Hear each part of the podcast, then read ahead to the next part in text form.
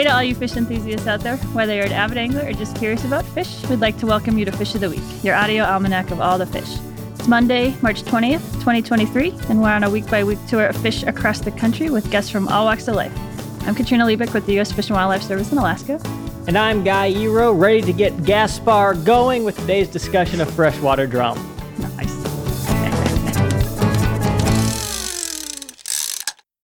Okay, we've got two freshwater drum enthusiasts. They're both fishermen. They come recommended by their peers in the growing rough fish circle. Drew Geving is from Minnesota. He's the president of Native Fish for Tomorrow and co-founder of roughfish.com.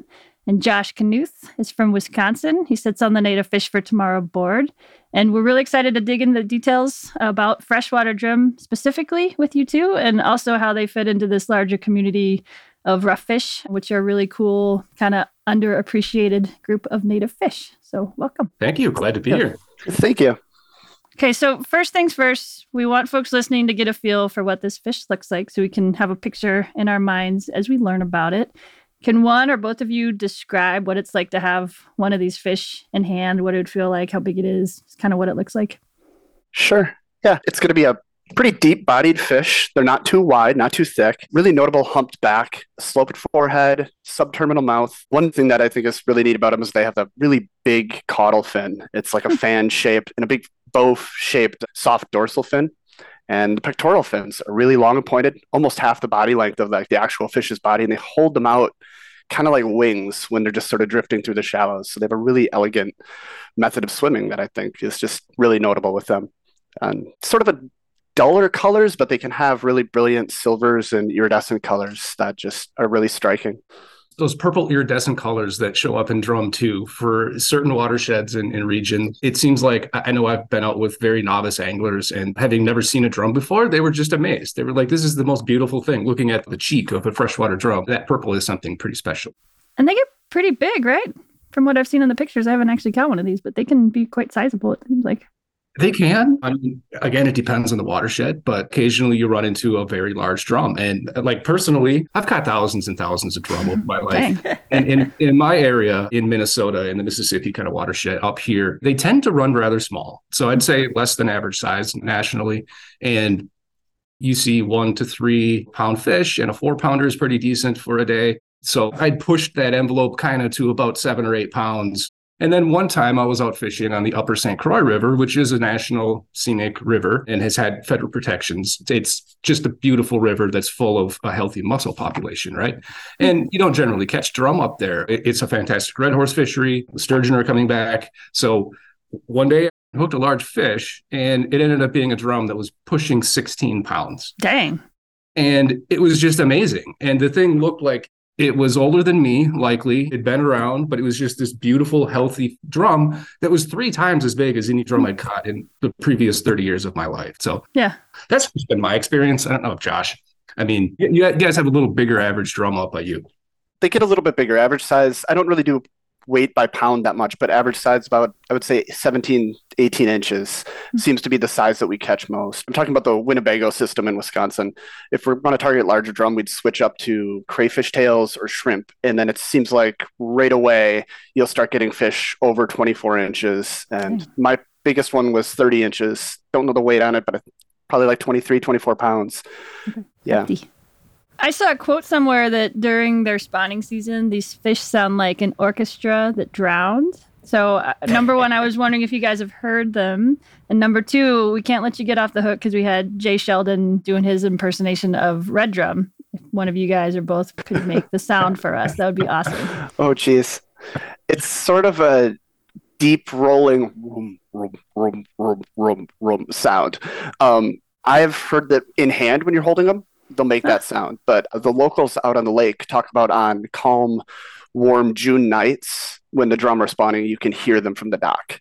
So a lot of times they'll actually post on like the fishing forums, like the drum are spawning, I can hear them from my dock. And I would love to hear that. I've seen them spawning. I've been out kayaking out on the lake, and you just sort of drift into this school of 1,000 of them just sort of rolling around in a big circle. Normally there's gulls and stuff searching around, probably minnows and stuff too, but it's just an odd thing to see. I would love to hear it.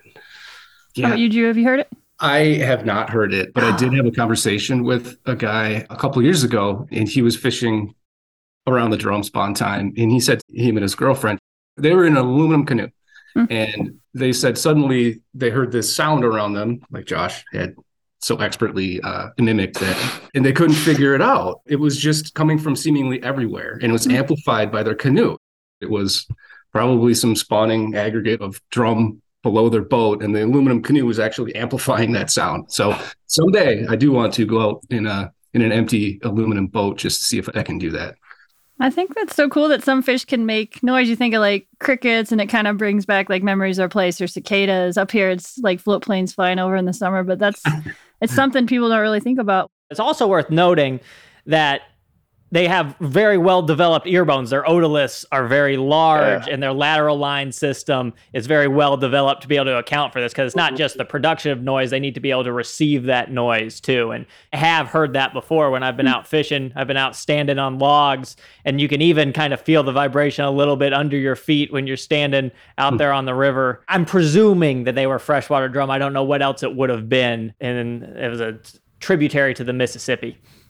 But, I was reading a little bit more on those ear stones. I read that they were called lucky stones in some place in the Midwest. Do you guys know anything more about that? Because I want to go get some now that I've read a little bit about that.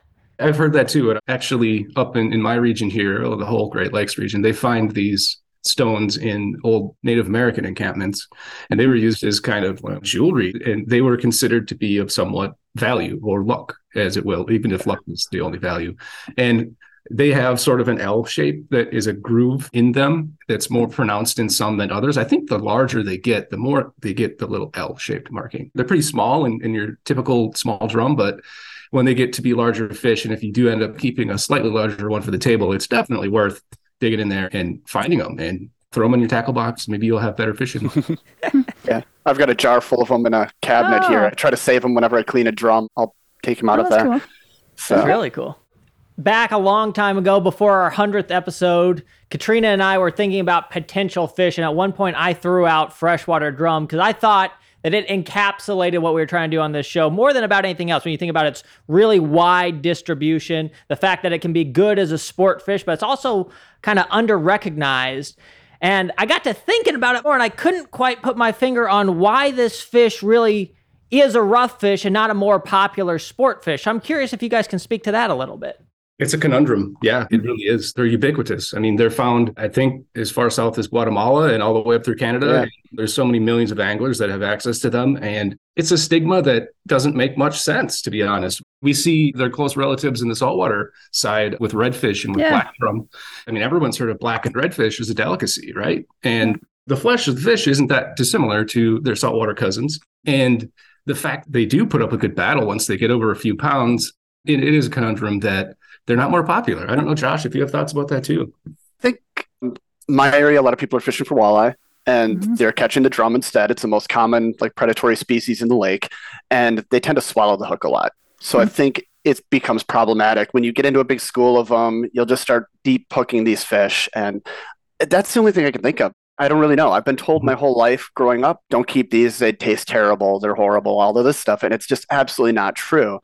And lately, I'm starting to see that change. People are keeping them. It's not uncommon now for me to be out on the river and see people with a stringer full of drum, which is awesome. Yeah. And Josh, you said this is one of the main food fish you keep in a kind of email exchange we had ahead of this. Is that? It is. Right now, I live on the Wolf River, and I'll go out there and I'll catch rock bass and drum are the main fish that I end up catching. And I stock up my freezer with those. And it's easy to catch. They're delicious. You can cook them in different ways. And yeah, it's a simple fish. The flavor is really good. Light, white, flaky, lean meat. It's always kind of funny. I can tell when people haven't actually tried it, and they talk about how they don't like it because it's oily and fatty, and it's not. It is just very lean meat. Sounds awesome. So how do you like to prepare it? I normally just pan fry it. Okay. That's my go-to. Otherwise, grilling works really good.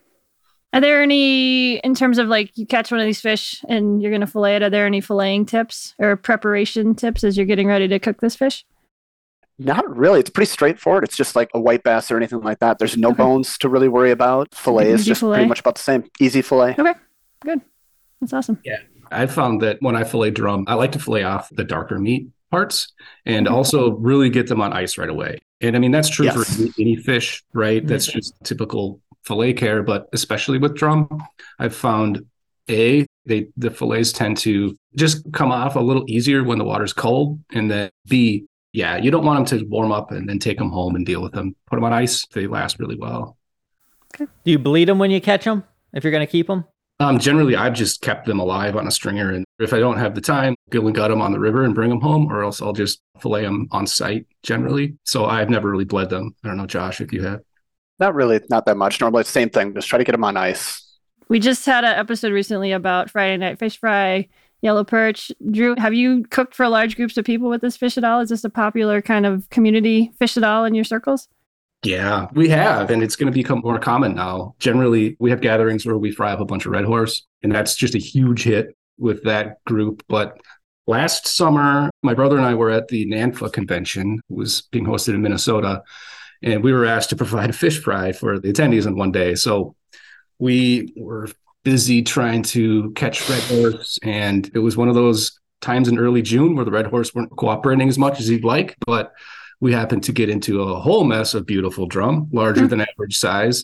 We fried them up and fed a crowd of about 50, and everyone was just amazed. And some of them had tried drum before and said, this is great. This is better than the drum I've had previously. They liked it because we had a deep fryer and we just sort of cranked through them and had various dipping sauces for them, but huge hit. And NANFA's the North American Native Fish Association? Correct. Right? Yeah. Fish is. Oh, sorry. Oh, yeah, that's a distinction. You got me. We're being technical. Yeah. I was fishing up in Green Bay one time for smallmouths with one of the biologists up there, and we finally started hooking into drum, and he kind of looks around to see if there's anyone. Like, he had to ask permission of me. He didn't know who I was. We just met. He's like, is it cool if we fish for these a little bit and I take some home? Awesome. They're like, heck yeah. He's like, the assumption is that, this is going to be a waste of time, but it seems like everyone who actually knows about it is just super into it. Yeah. And so it's a mystery. He referred to them as sheep's head, knowing sheep's head, the sparrowhead, and also the California sheephead, the labrid, having a cyanid called a sheep's head was very confusing to me. And I'm curious, I mean, that was up your guys' way. Do you guys hear them called that? Are there any other names that you hear them called? Sheephead in our area, and goats. They called them goats a lot. Is that because of their face and then kind of that sloping face, or what's the... I think it's got to be the sloping face. Yeah, it does actually kind of, it's got that roundish nose to it. But those marine sheephead, they have a really weird set of teeth. They kind of they do out a little bit. Yeah, they're a little odd. They're called sheephead around these parts for sure, and we don't have to make the saltwater distinction up here. So we do hear them called drum more and more often too. Yeah, I never heard that when I was a kid. Nobody ever called them drum. That was it was always sheephead. So it's kind of neat hearing that now. Yeah.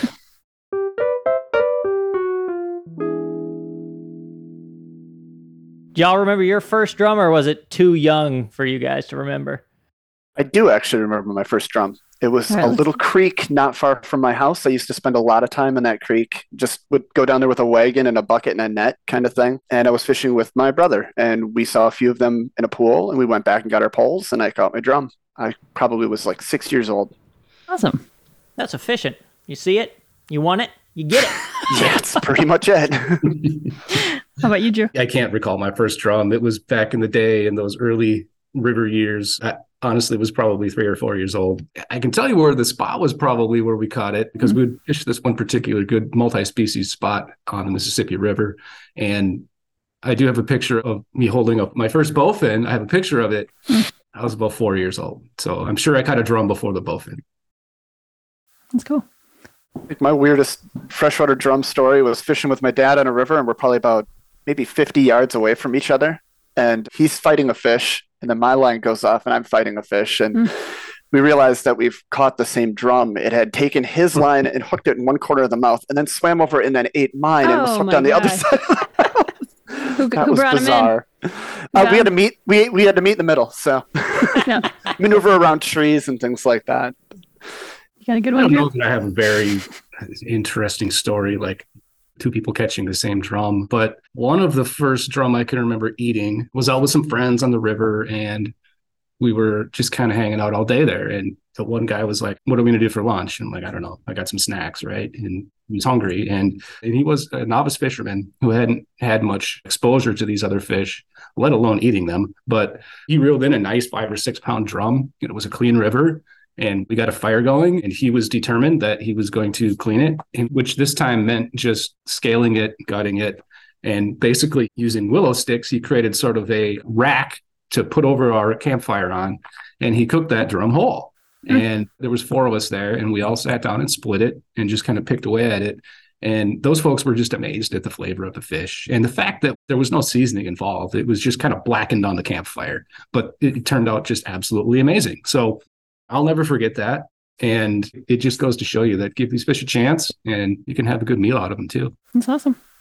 How do you guys like to fish for these? I know there's probably a lot of different ways. I've never fished for them. Could you give some tips on like kind of time of year and different considerations folks could think about if they're going to go try for these fish? Sure. It's normally open water. They don't really seem to be that active under the ice. So it's normally like May around here is when we'll start catching them. Worms on bottom, you can't go wrong with that. They get them with jigs, like fishing for walleye, small jigs, crayfish mimics, things like that. And then, like I said, switching up to a shrimp, like you're fishing for catfish, works really well. I would comment that earlier Josh mentioned that they do have a tendency to sometimes swallow your hooks when you're fishing with bait crawlers. And for that, we highly recommend the use of circle hooks. That will generally catch them in the corner of the mouth so they don't have a chance to swallow it. I have a theory that drum will sort of come up to your bait and just kind of sit there and eat it without actually telegraphing anything to your rod tip if you're bottom fishing.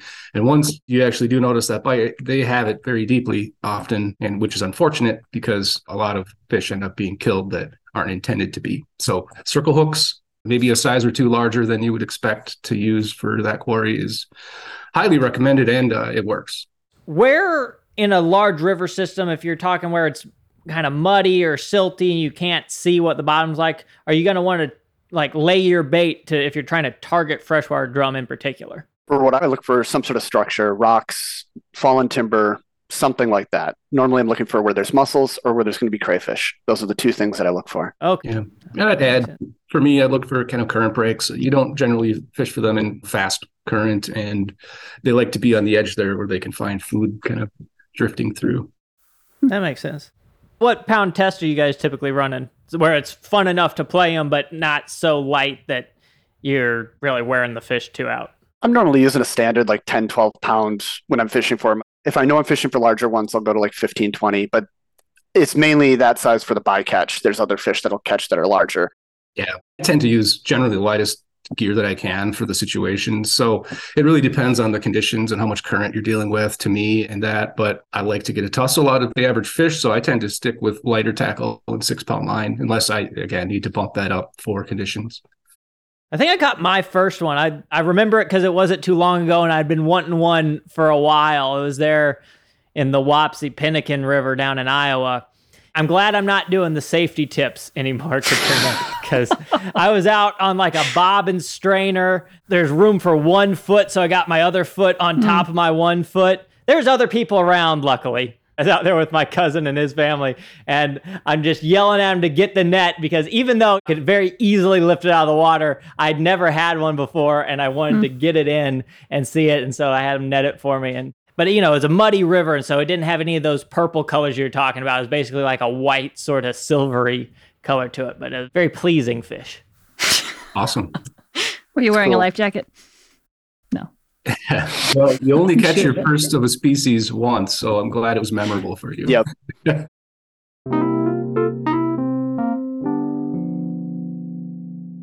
So if these guys are considered a rough fish, are they considered rough fish across their range? Or are they considered a sport fish in certain areas? In the South, they're a sport fish. Like if you go to Louisiana, we'd get crayfish in the crayfish traps, and then we'd go fish for gaspergoo for supper. And that was a pretty common thing. It just seems to be more of a Midwest thing where they're considered rough fish from my experiences. So when folks catch a freshwater drum, say in the Midwest, they don't want it. They wanted a walleye, they wanted a perch, they wanted something else. What typically happens to that fish if it swallowed the hook? Do they just get kind of dumped, or what's the... Unfortunately, they get kind of dumped. Okay. So it's not uncommon, especially where I am, to see just lots of dead ones on the shore. They just throw them up on shore. Okay. So... But again, less and less as the years go on. I'm seeing that a lot less than I did when I was growing up. Okay. In my area too, a lot of the catfishermen and sturgeon fishermen around here, gar fishermen, if they catch a drum incidentally that's deep hooked, they'll save it for bait too, because they do make good cut bait. Okay. You're mentioning you're catching them down in Louisiana. How much into brackish water can these guys tolerate? Do you know? let's see, I'm trying to think. I caught redfish while I was fishing for them. So it's got to be right in that zone. Yeah. Mm-hmm. And redfish just won't come up near as far. Yeah. Gotcha. Katrina mentioned that you helped co-found roughfish.com and are the president of Native Fish for Tomorrow. Is that correct? Yeah, that's me. Yeah. So I'm curious what kind of led you to do that. And then just also kind of what progress you've seen over the years with regard to rough fish and sport fish and that whole line. Sure. It really boils down to my upbringing. I have a brother who's 5 years older than me. His name is Corey, and we co-founded actually roughfish.com back in 1999. But, you know, we grew up with a father who was taking us out fishing on the rivers, and he didn't discriminate to what fish we were going after. I mean, sure, there were times we would go fish dry flies to trout down in the driftless, but there's also times where we would go out and just, let's go soak some livers and catch catfish, go after carp or whatever's going to swim there. What can we get our best chances for some success for my little boys here who are just running around on the river trying to have fun? And so we visited rivers like the Saint Croix and the Mississippi and the Crow and the Rum around my local area here. And my brother and I grew up just wanting to go to the river all the time. It was more mysterious. It was more unknown. And the method of fishing was also very much more, I want to say, relaxed and exciting at the same time, because you can prop your rod in a forked stick and you can explore the shoreline around you and pick agates and look at mussel shells and, you know, cool sticks, whatever it is, build a mud castle while you're still waiting for a bite. And from that, it just grew. And Corey and I, we saw the sort of disdain and the treatment that these fish get often. And as we got older, it was the dawn of the internet. And so we decided we wanted to have a website that kind of promoted them and just said, hey, look at, people think these fish are great. We do.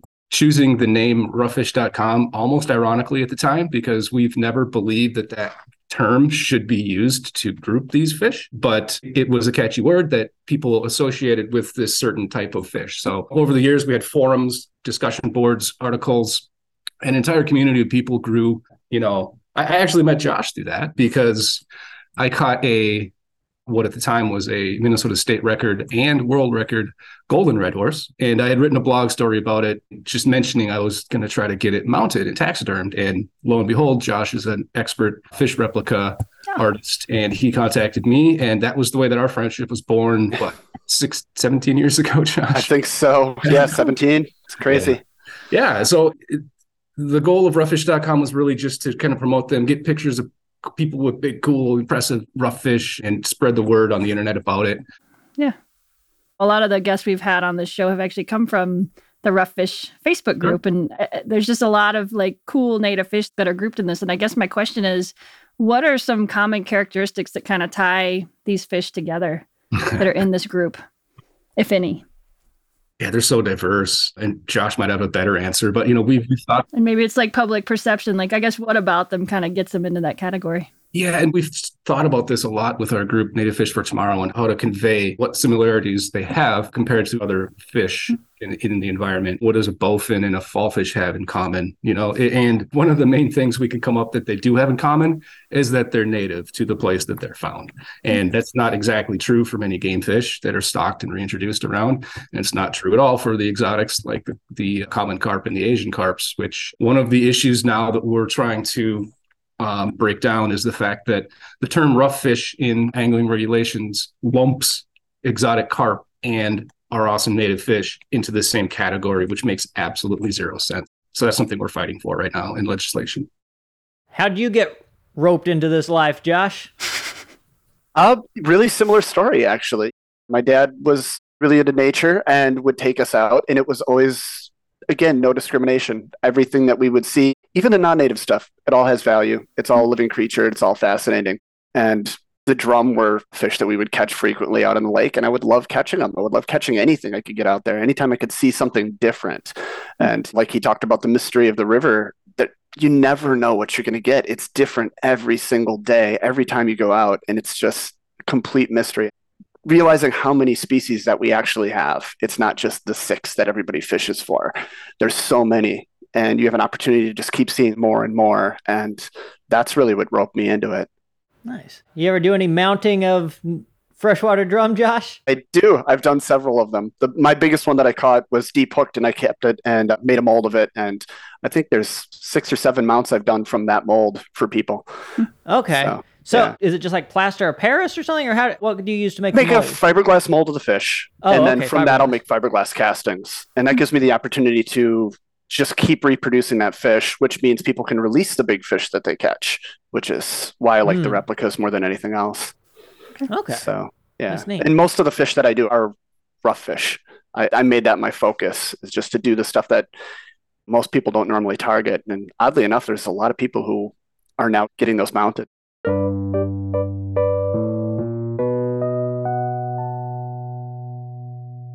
How are these fish doing? How are their numbers?